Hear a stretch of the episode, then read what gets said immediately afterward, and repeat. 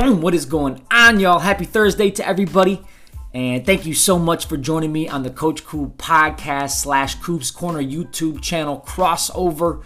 Chugging right along with this week, and we have a fantastic episode coming your way talking about comparison and how we should go about comparing ourselves not to external things, but rather the internal inputs that we see on a day-to-day basis. Okay, we're going to wrap it up with some more ideas there. Um, but hope you guys can find some value, enjoy it, share it, and as always, appreciate you guys. Let's get it going. Yes, sir. What is going on, y'all? Happy Thursday to everybody, and welcome to the Coach Coop podcast slash Coop's Corner. And fresh out of a workout, hair's kind of crazy right now. Got some laundry in the back, midweek craziness. Um, but we're rocking it out. Wouldn't want it any other way. And I hope you guys are having a fantastic day and week thus far as well.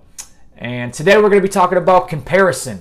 And it's ironic, it's funny that I just got off the phone a couple hours ago recording our Friday discussion for this week with Mister Adam Powers. And during that conversation, comparison came up um, just through some organic kind of back and forth conversation.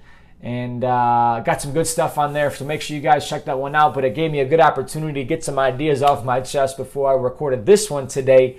Um, so I'm already juiced up and ready to rock when it comes to that. Uh, but so c- c- kind of two things I want to go off with this comparison thing um, as we rock this thing out today. So the first thing is this. When it comes to comparison, I think a lot of time we think about comparing ourselves to somebody else, something else, um, an external comparison where it's me versus another human being or something along those lines. And that can be fine, right? I do that every single day in some sort of capacity. Um, I think a lot of us do in some sort of way as well. Doesn't matter if it's at work or, you know, uh, when we go play pickup basketball or, you know, when it comes to rating podcasts. Like, comparison is just a natural way of life. It's something that is always going to be present, and um, it's always going to be a thing. So um, I really got to thinking this morning and um, thinking about comparison and the whole idea behind it and trying to link it back to kind of what I stand for. And in regards to me, I try to optimize myself every single day. I try to become the best version of myself every single day. And that's what I try to help others do as well. So when it comes to comparison, what I want to offer up first and foremost is this. When it comes to comparison, make sure that we are not comparing ourselves to somebody else's expectations, somebody else's standards, somebody else in regards to a lot of those different entities. But rather compare yourself to who you were yesterday, or maybe to who you were a month ago or a year ago, okay? Because I think that's going to put us in a much better headspace and just a much better place in life in general. Right? Now, kind of to couple with that, there's always going to be some context that's involved, right? Our situations change. This is what Adam kind of brought up in the conversation, and it, it, it was a phenomenal angle where if I am comparing myself to who I was yesterday or a month ago or a year ago, situations change, experiences change. So on paper or objectively, I might not quote unquote be where I was then, but maybe I have a lot more on my plate now. I just had a baby, or I lost my job, or any other, you know, kind of things along those lines. And we have to be careful in that realm as well.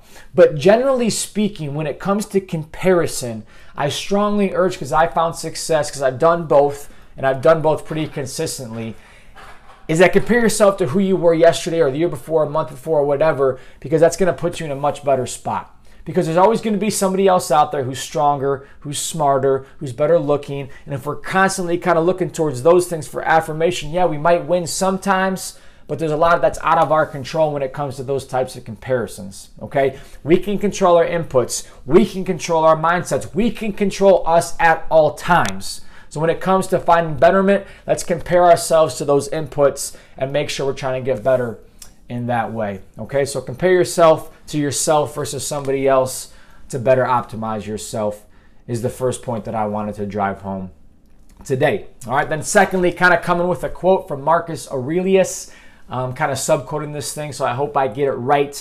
But the general idea is this: the happiness of your life, not anybody else's, the happiness of your life is solely dependent on the quality of your thoughts. The happiness of your life is dependent on the quality of your thoughts. right? And vocabulary is so cool. One uh, word usage, noun usage, verb, it, it can kind of change the whole perspective on a sentence or a saying or idea. So what he says, again, is powerful. Really think about this. Your thoughts, your happiness, everything is on your shoulders when it comes to that stuff. So kind of stemming that back to comparison. If I'm comparing myself to who I was yesterday, I wants to look like in my life, okay? And depending on what that happiness or what I want that happiness to look like, I can therefore control the quality of my thoughts to achieve that, and I'm gonna be in a much better spot. But if I let somebody else dictate my own happiness and my own thoughts, there's not going to be my happiness or my thoughts anymore. It's somebody else's. So we have to take the time to sit down and think about, what does happiness look like in my life? Where are my thoughts? Where is my mindset? Where are my actions going?